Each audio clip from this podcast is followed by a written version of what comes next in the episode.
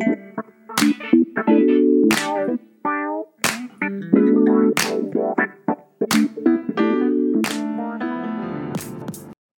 to From City to the World. I'm your host, Vince Boudreau, the president of City College of New York. From City to the World is a show about how the work that we're doing at City College matters to people across the city and throughout the world. We'll discuss the practical application of our research in solving real world issues like poverty, homelessness, and social and economic disparities of every kind. Today, the 2020 presidential election is upon us, and it has already been one of the most untraditionally contentious elections in modern history. Voter suppression, repeated attacks designed to undermine the public's confidence in voting by mail, computerized voting machines that cannot provide paper audits, and efforts to undercut the U.S. postal system all form a backdrop that raises significant anxiety around the question of whether these elections will be free or fair. On public stages, the president has issued calls to his supporters that are either veiled or explicit instructions to mobilize in ways that could intimidate or repress full participation. And of course, many of us are worried about what will happen if his armed supporters reject the result of the vote. And naturally, the COVID 19 pandemic colors every aspect of this exercise. The president's uh, continued efforts to downplay the severity of the outbreak or even the existence of, of, of the pandemic um, has created a public health crisis. Um, efforts to keep people safe during the elections have also become politicized, um, so that voting by mail or voting early or via technology have been presented as unnecessary or worse, part of conspiracy to steal or cheat in the elections. And so, a discussion of how we safeguard the vote under these extraordinary conditions and how we gather the information to dispel some of the more outlandish conspiracy theories making the rounds is increasingly important.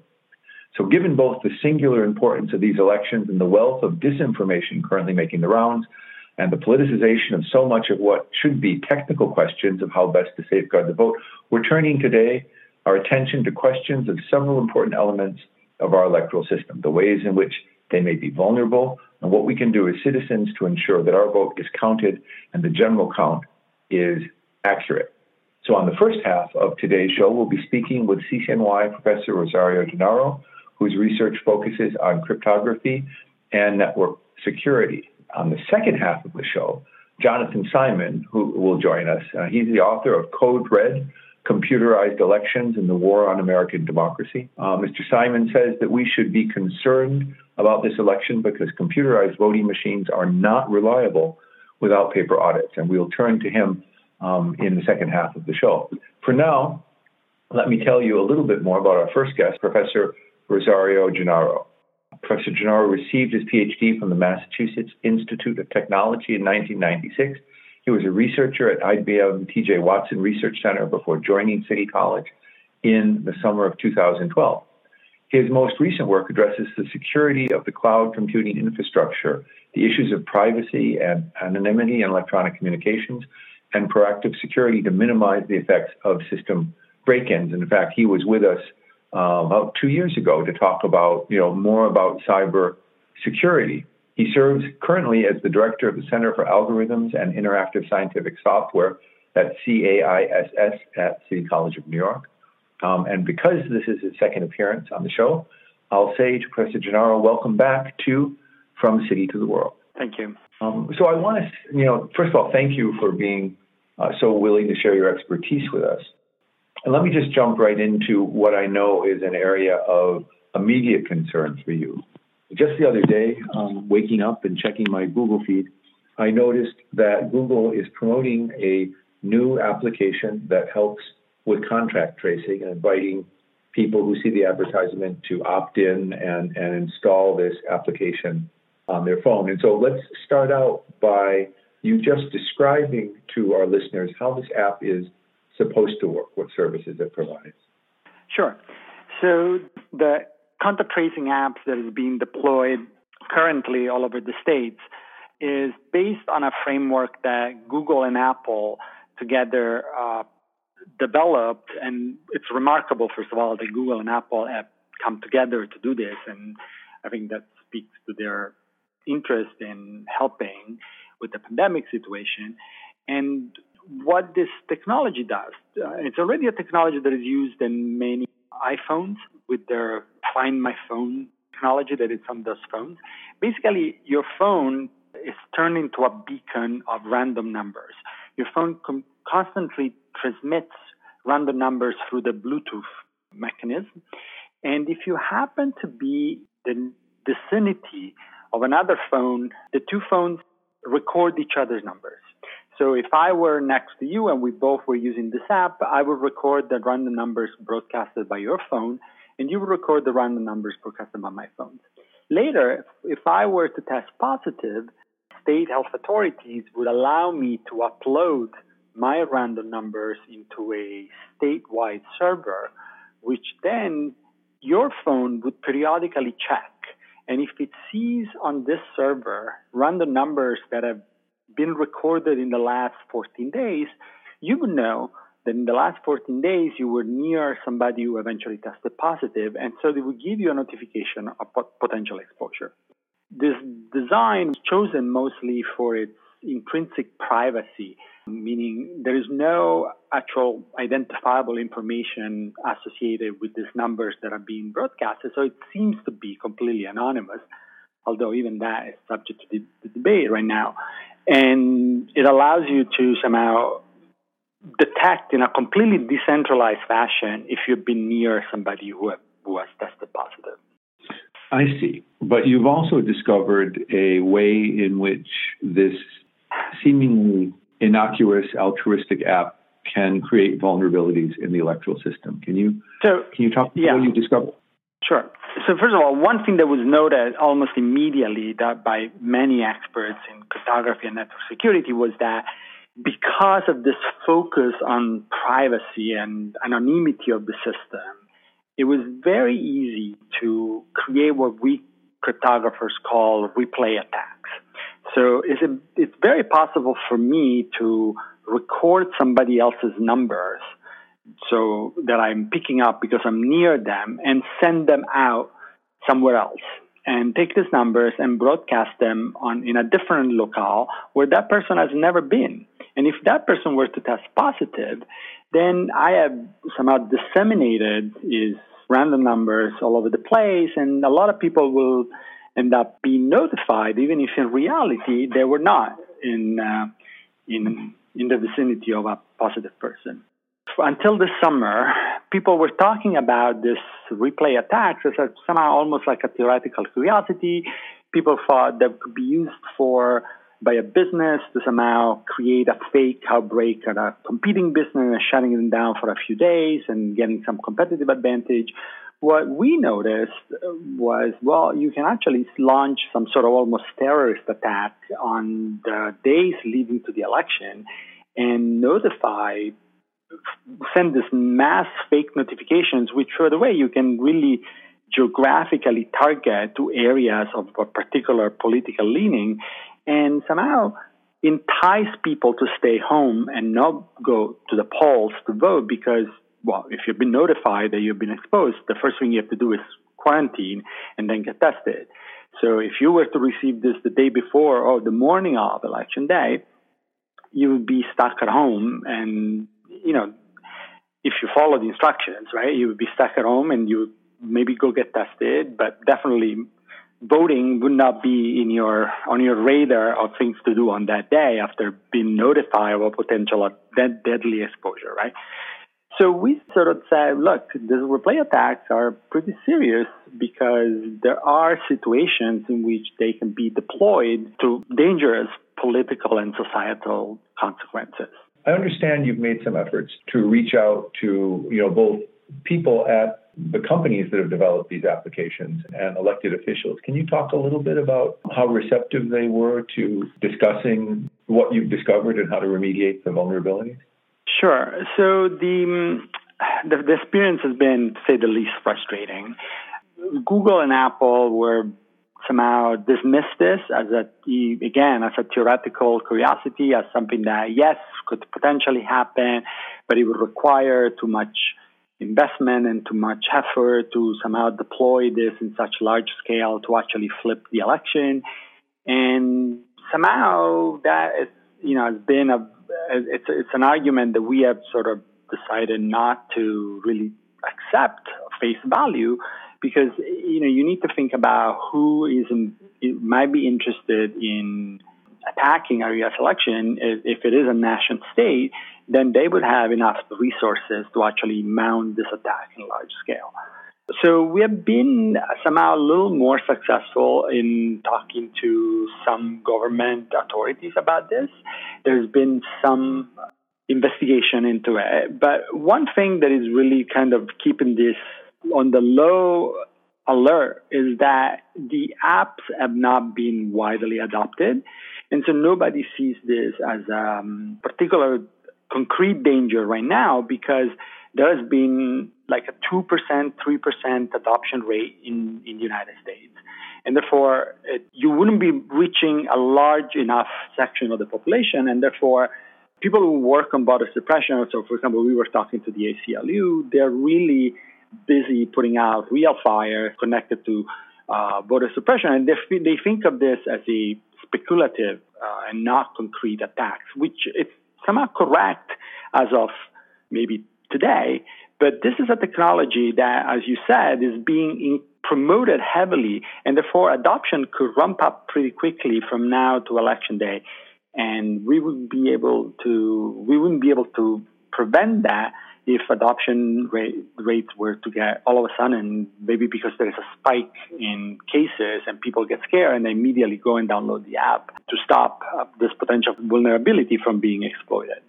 So the, the experience has been kind of difficult because as of today, this is probably not a very attractive target to implement voter suppression because of the low adoption rate. But there is this potential of being used, and that somehow, if it's not concrete, if it's not happening today, people don't seem to be really taking it seriously, unfortunately.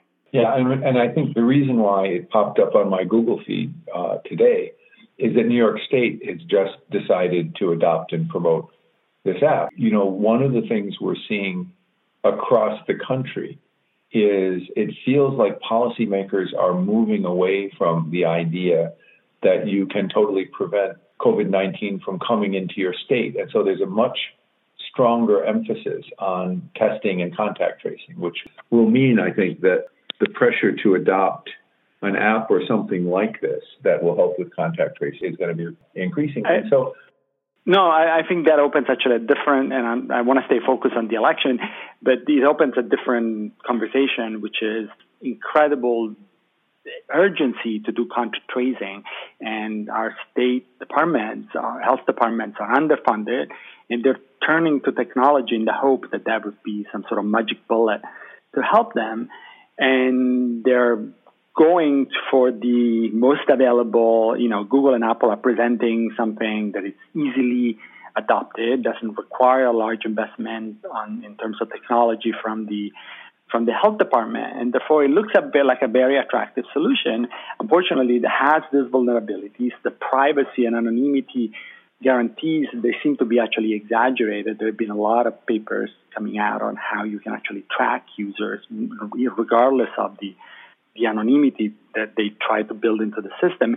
And the latest actually news from a couple of days ago is that finally people are doing large scale studies and the Bluetooth signal seems to be so noisy that at the end it doesn't really give a reliable indication of exposure when therefore it doesn't seem to be even that effective. So there's been a rush to adopt this technology just because of the urgency of the situation, but it seems like the technology is weak in many ways, unfortunately. I was going to ask you about whether there were ways to close the vulnerabilities in, in this technology, but let me ask you a, a broader question that I think draws on sort of more general computer science knowledge. I mean, is are you saying that you think technological solutions are likely inherently to be flawed in some way, and we should no. look at no? No, no, I'm not saying that. I'm saying that contact tracing, manual contact tracing is the gold standard, and we should try to emulate that. What I'm saying is that the choices that were made for this particular technology, they were dictated essentially by a desire to get high adoption.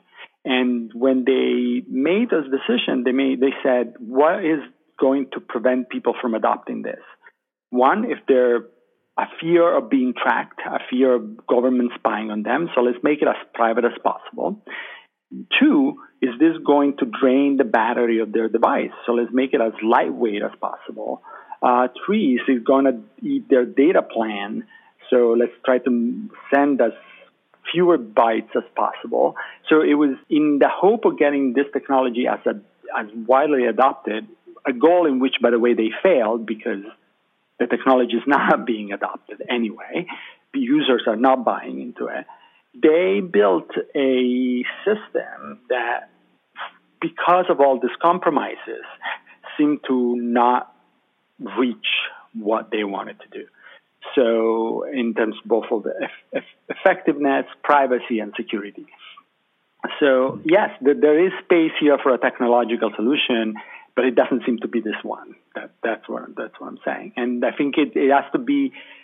The, the, again, we did this on. They did this on a very tight schedule. There was an urgency back in the spring to put something out there, and maybe as a first iteration, this would have been a, a good first step. Um, what we need to do is keep working on this technology to improve it and to address why it's so noisy that maybe the notification are not really real notification. Why? Uh, how can we take care of this replay attack? So th- there are things that we can do, and we can hopefully keep working, maybe for the next pandemic. But there seems to be not enough awareness, and in particular, Google and Apple, particularly, they seem to be very defensive around this product. So it's very hard to engage on a process of iterating the design to bring it to somehow uh, closer to the gold standard of manual contact tracing. Mm-hmm. I mean, you, you said there's only been a kind of 2% adoption of this app, but let's play this out a little bit because some states are just now picking it up and pushing adoption.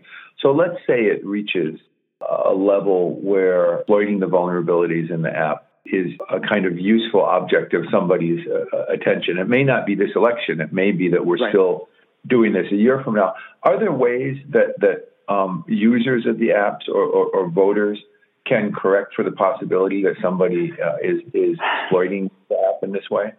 Well, Okay, so first of all, let me tell you, this is not a two. It's true that we have a two percent adoption rate across the country, but one question that I've been actually investigating in the last few days is to try to figure out if there is pockets of high adoption. Um, and for instance, was an early adopter, correct? Right. So p- places where there is actually a high ad- adoption rate. And one place I, I, was talking to a colleague of mine in a Midwest campus that has reopened, a very large state university in the Midwest. They are using this app, and they bundled it with the app that gives you access to the buildings on campus. So mm-hmm. I believe that basically everybody on campus is using the app because they need to use the app to get into the building. And so it's they're band, they bundle them together. So here you have a very large state university. It's not a swing state, thankfully, but could have been. And it, here you could go and very easily create a large scale fake notification attack on the entire campus population because everybody, basically everybody's using it. So those are those are real issues. They're not just you know maybe next time. Right now, right now, this on this election cycle, this could potentially happen. What users can do on this particular technology, eh, it's hard to say, right? Except to on first of all, vote early if you can. If you vote early and somebody start getting election day for this attack, you voted early. You voted by mail. You know, one of the two. So that one definitely one way in which you can somehow mitigate your personal risk, right? The other one is okay, you get a notification on the day of election. This is something that somebody suggested to me. Maybe on on that particular day, you don't want to take it that seriously.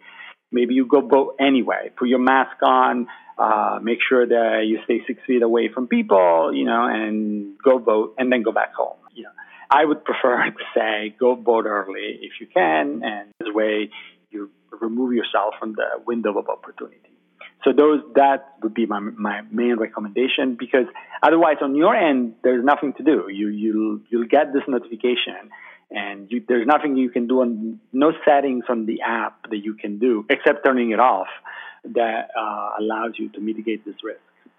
It sounds like whatever the particular vulnerabilities of this this app might be. You know, very often when people are developing new products, they develop variations on the same framework, and you can imagine that there's a kind of attractive foundation for contact tracing in the communication, you know, Bluetooth communication between devices. So I guess the the sort of vulnerabilities that you're you've talked about in relationship to this specific app seem to me available at least to any kind of application that would rely on the proximity of two phones connecting that, with one another. And so I guess I want to say are there ways on the development side to mitigate that danger, or are there entirely other avenues of research in, in the field of contact tracing that that that don't partake of this this same kind of uh, right. vulnerability?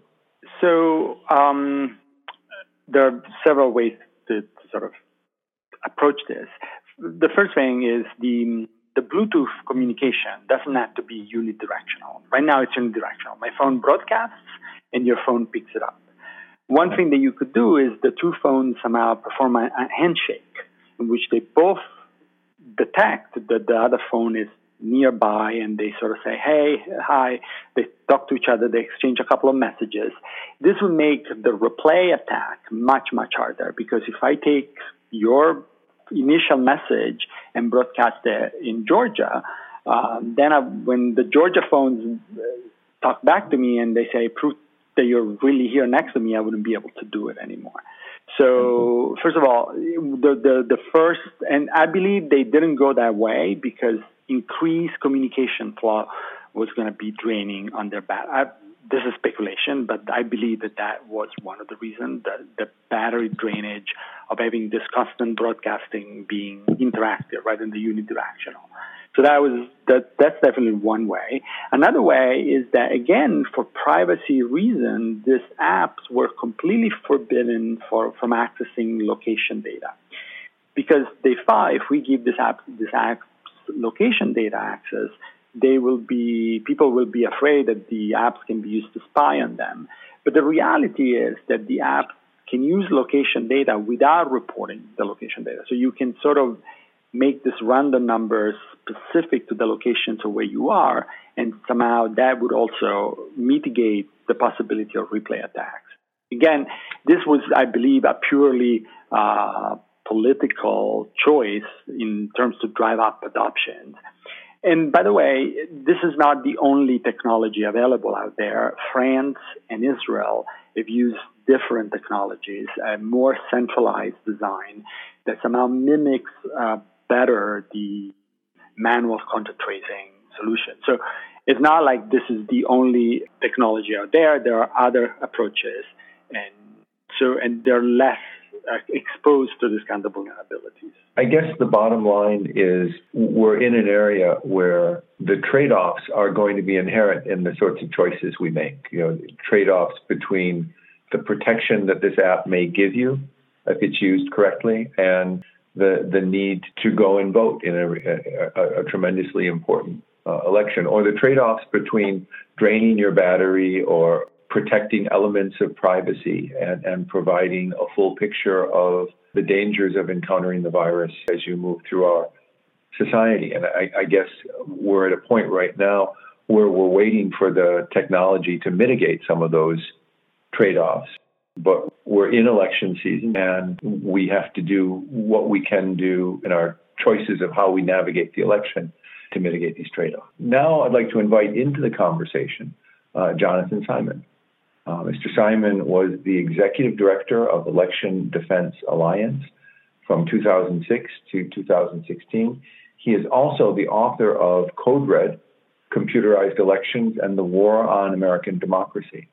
He says that since 2002, when the U.S. started using computerized voting machines, exit polls have not matched election results. And he'll give us some examples of electoral irregularities and tell us what to look for in this election. Mr. Simon, thank you for being here, and welcome to From City to the World. Thanks, Vince. Thanks for having me. Oh, really a pleasure. So let's dive right into the evidence that you gather in Code Red, the evidence about inaccuracies of computerized voting. I gather it has a lot to do with the relationship between exit polls, which which taught which were in which people who have just voted say how they voted, and how the eventual results are recorded and, and acted upon. But can can you elaborate a little bit on what you saw and what it what it led you to think?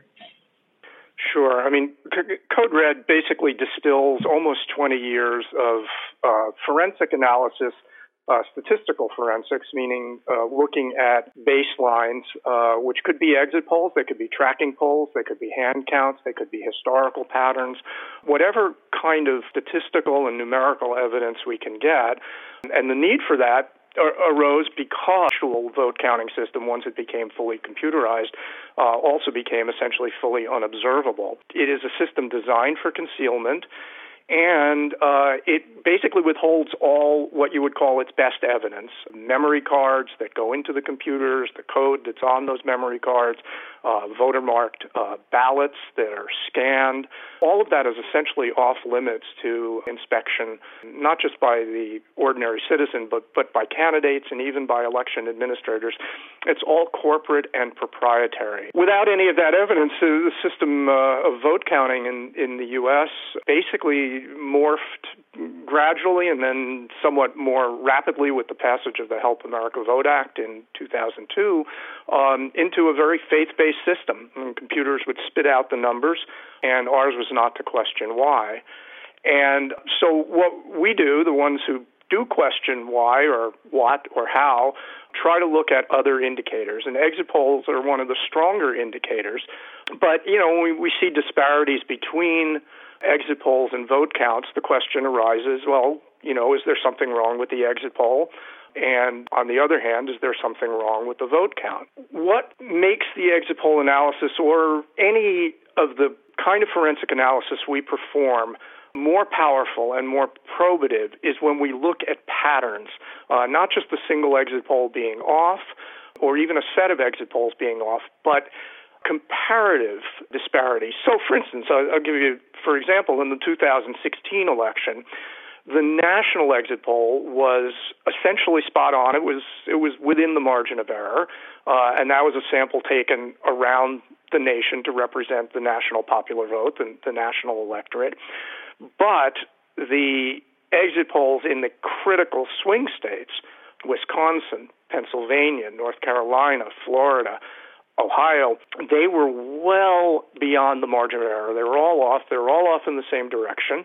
And they were all off in the direction that, you know, would have favored uh, Hillary Clinton if the exit polls had been accurate. She would have been our president.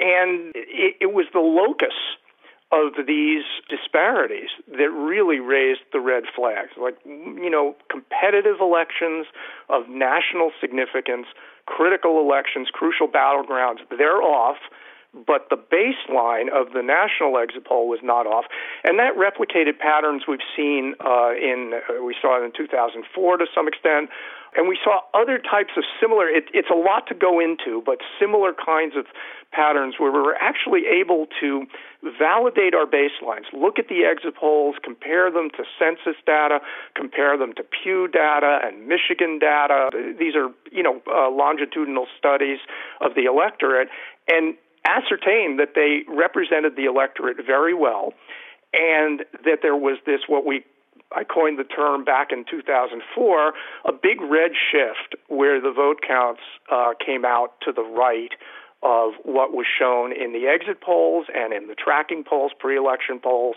in hand counts, and basically every other measure other than computerized uh, vote counting.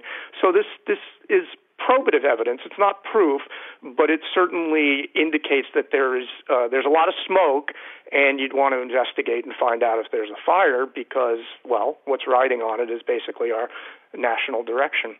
Could you talk a little bit about the different ways that a computer system can be made vulnerable by bad actors? I want to tag another question on to that one because you said something very interesting in your first response. You talked about how all of the hard evidence of how people voted uh, wasn't available for checking. And I'm, I'm, I'm wondering whether that, I mean, is that simply to protect proprietary software? Or, I mean, is there some kind of technological reason why that needs not to be available to people?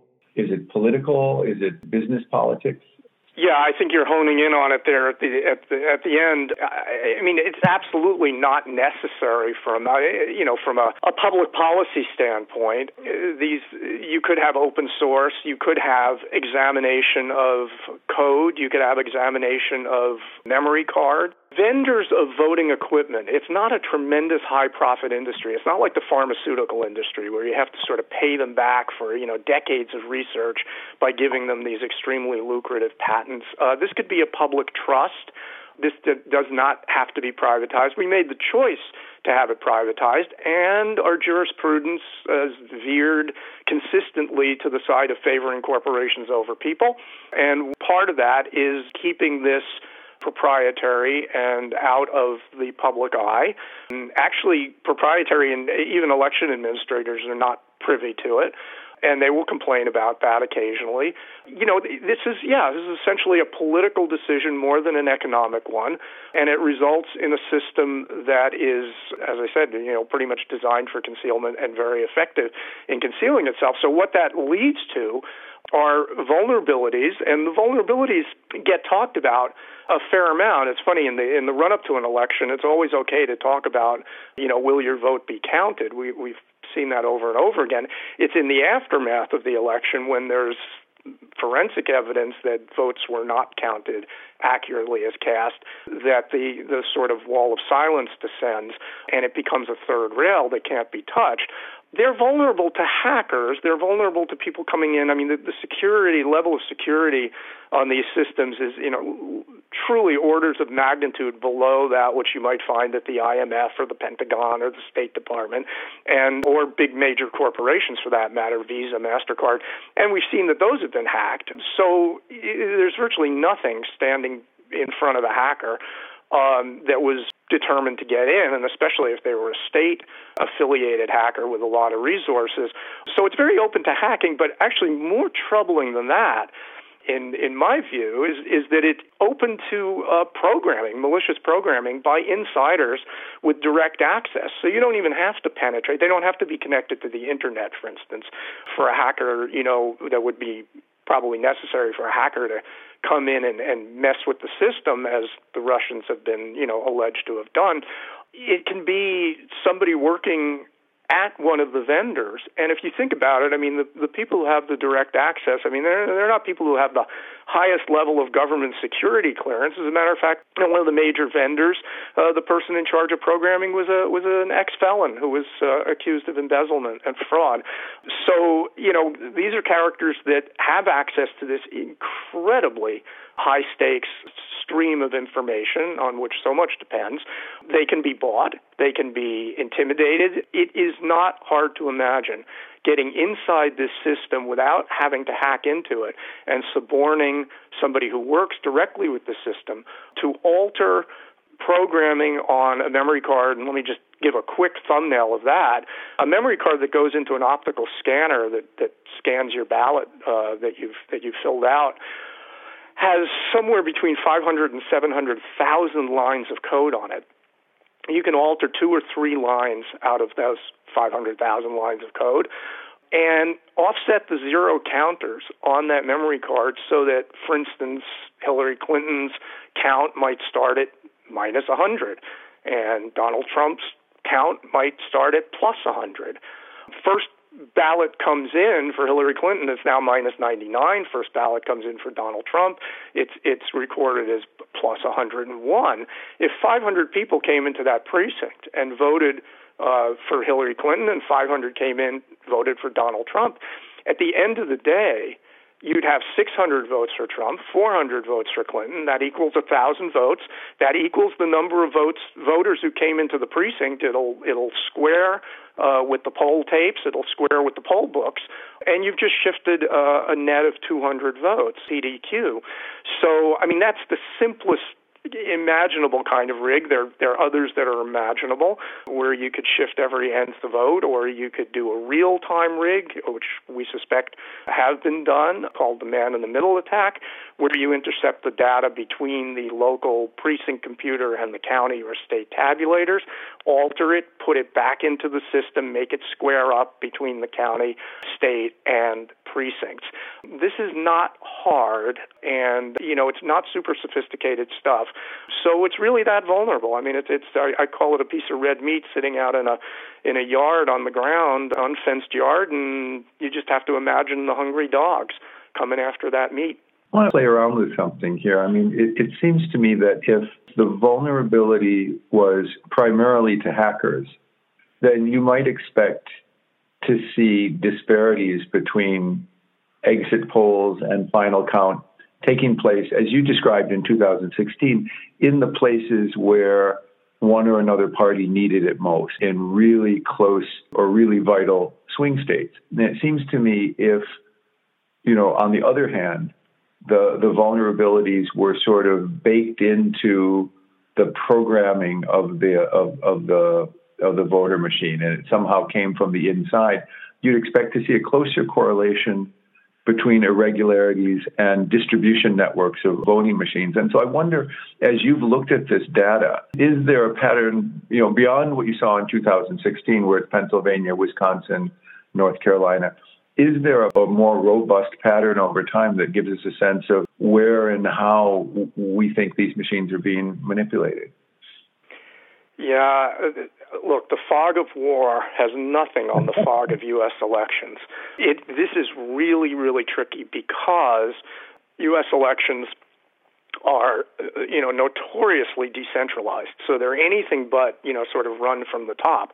And so you basically have a patchwork of, of really uh, hundreds of separate election systems because it goes down to the county level. As a matter of fact, if you you know want to think about it that way, thousands. You've got over 3,000 counties, uh, and many of them are basically running their own show. And the equipment it's distributed in such a way that you know a, a given state might have all the same vendor for their equipment. Another state might have three different vendors supplying their equipment.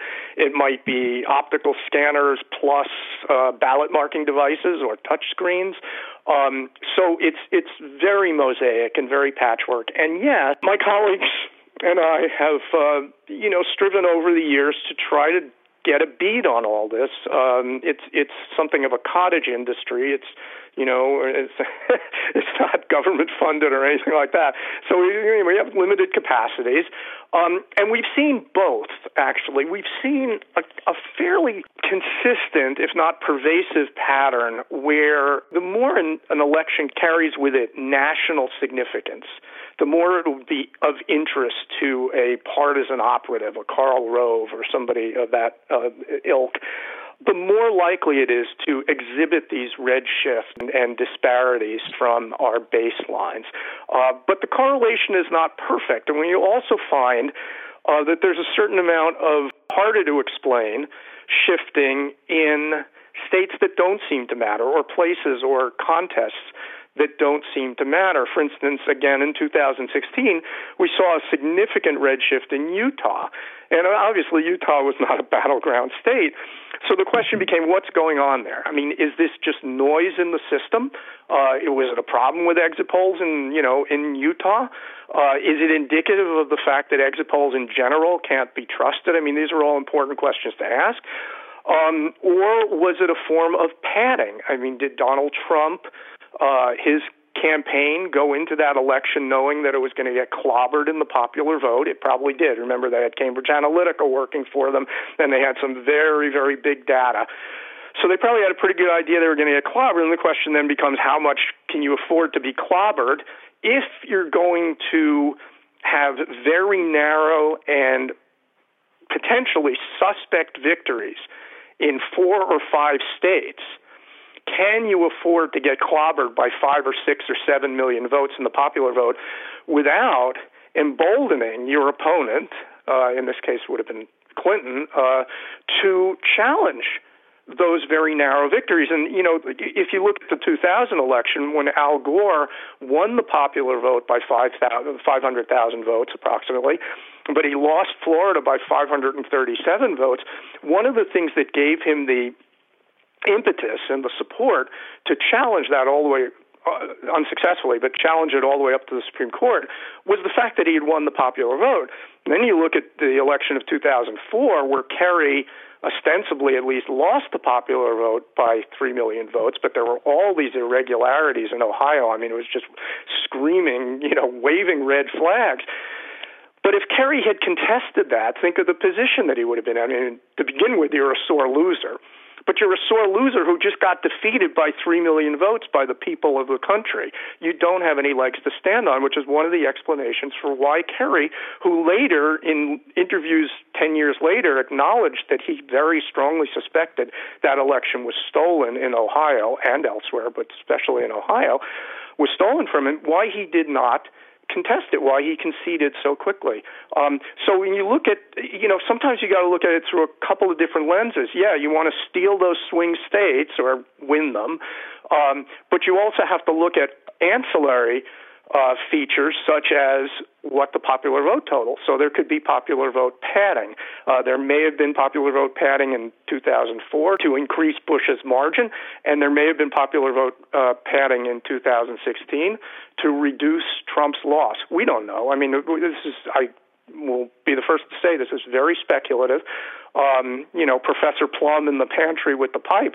There are many things we don't know. What we do know is that there are very strong signals that these counts are consistently not in tune with basically every other measure we can take of the electorate, whether it's opinion polls or exit polls or hand counts or whatever happened, you know, whatever we can find. Um, there's this consistent aspect of red shifting in the direction of the Republican candidates, uh, or the candidate that, from a Republican strategic standpoint, right wing strategic standpoint, you'd rather be running against or see see win, uh, let's say in a primary election.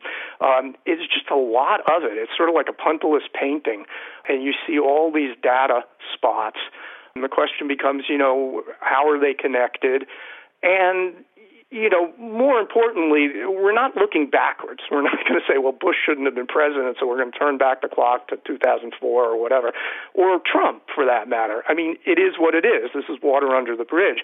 What we want to know is, you know, how to make a system going forward that is not this vulnerable and that can regain the trust of the public because one of the crises right now going into the 2020 election is the electoral process as we essentially predicted, has lost the public trust, and that's what opens it up to the kind of shenanigans that Donald Trump is is, is broadcasting he's going to pull.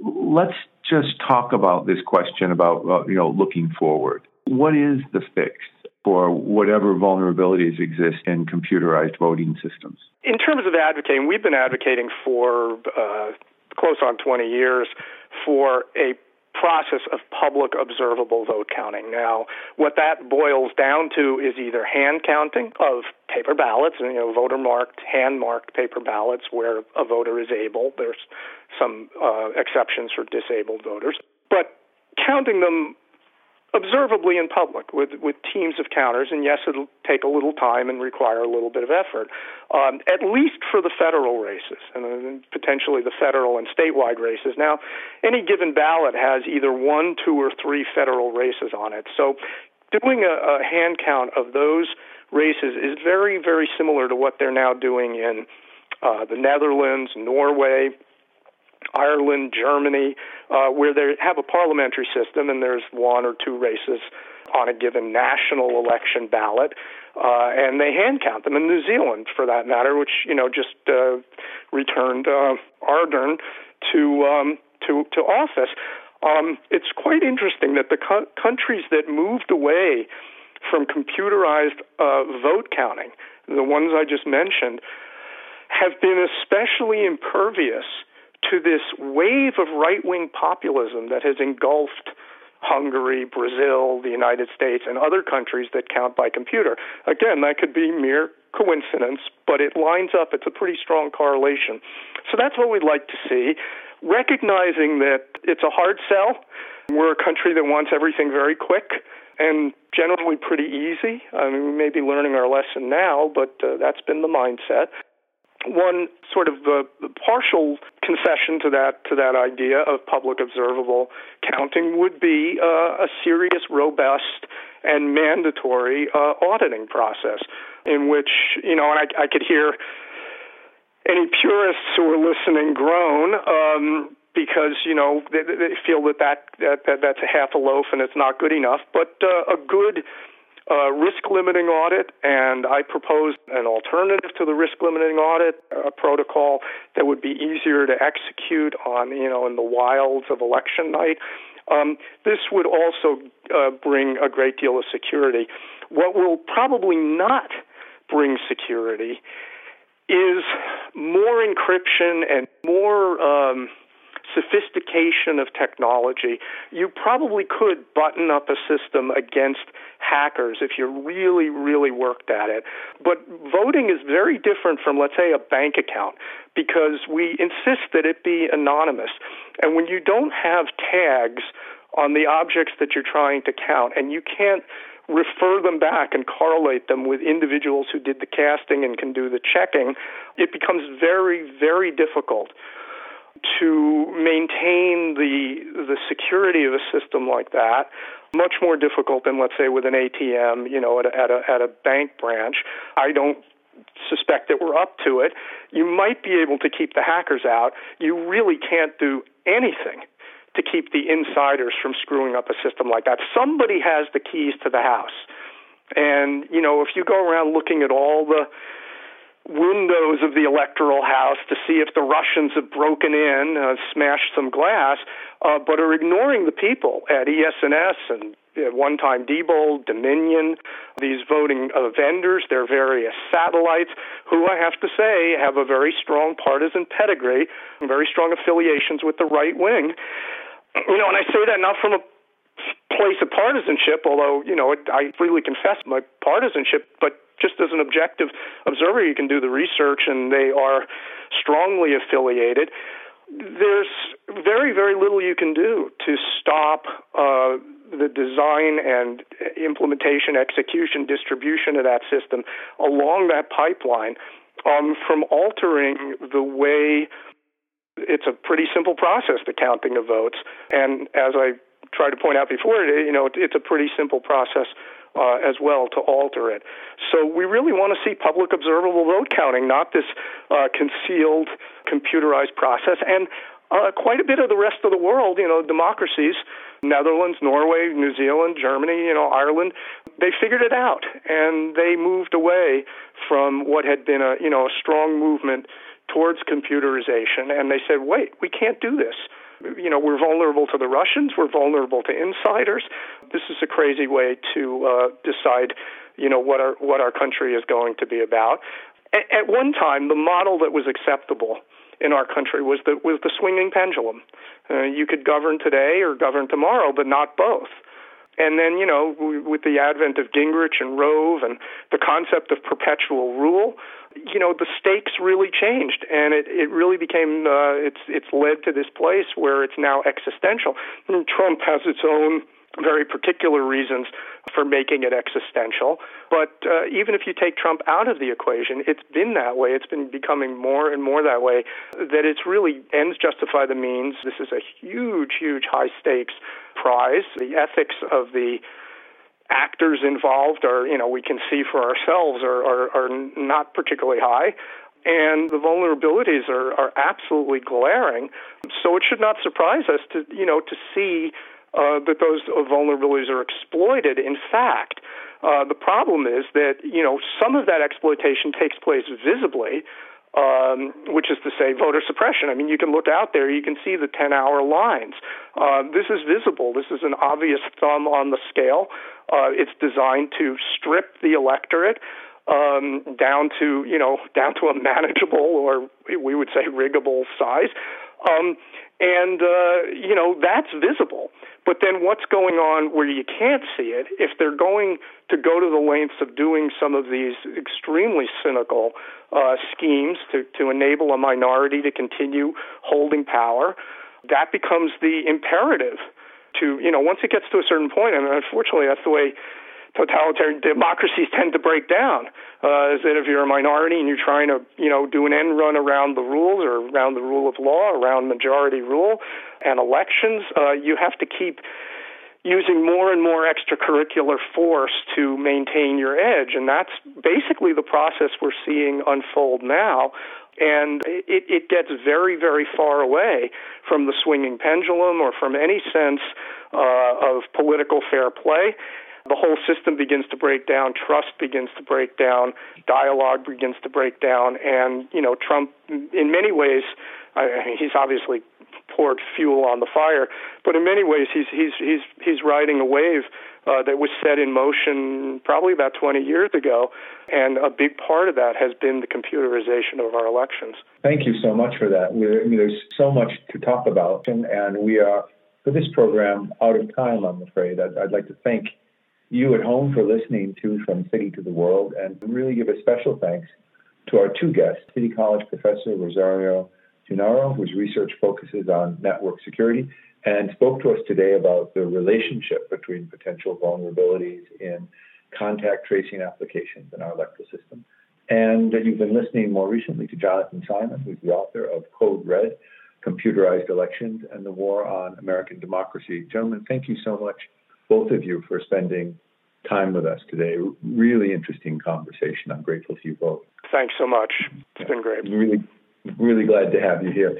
The show is produced by Angela Harden and yours truly, Vince Boudreau. I'm your host, Vince Boudreau, President of City College of New York. You've been listening to From City to the World. Thank you, everybody.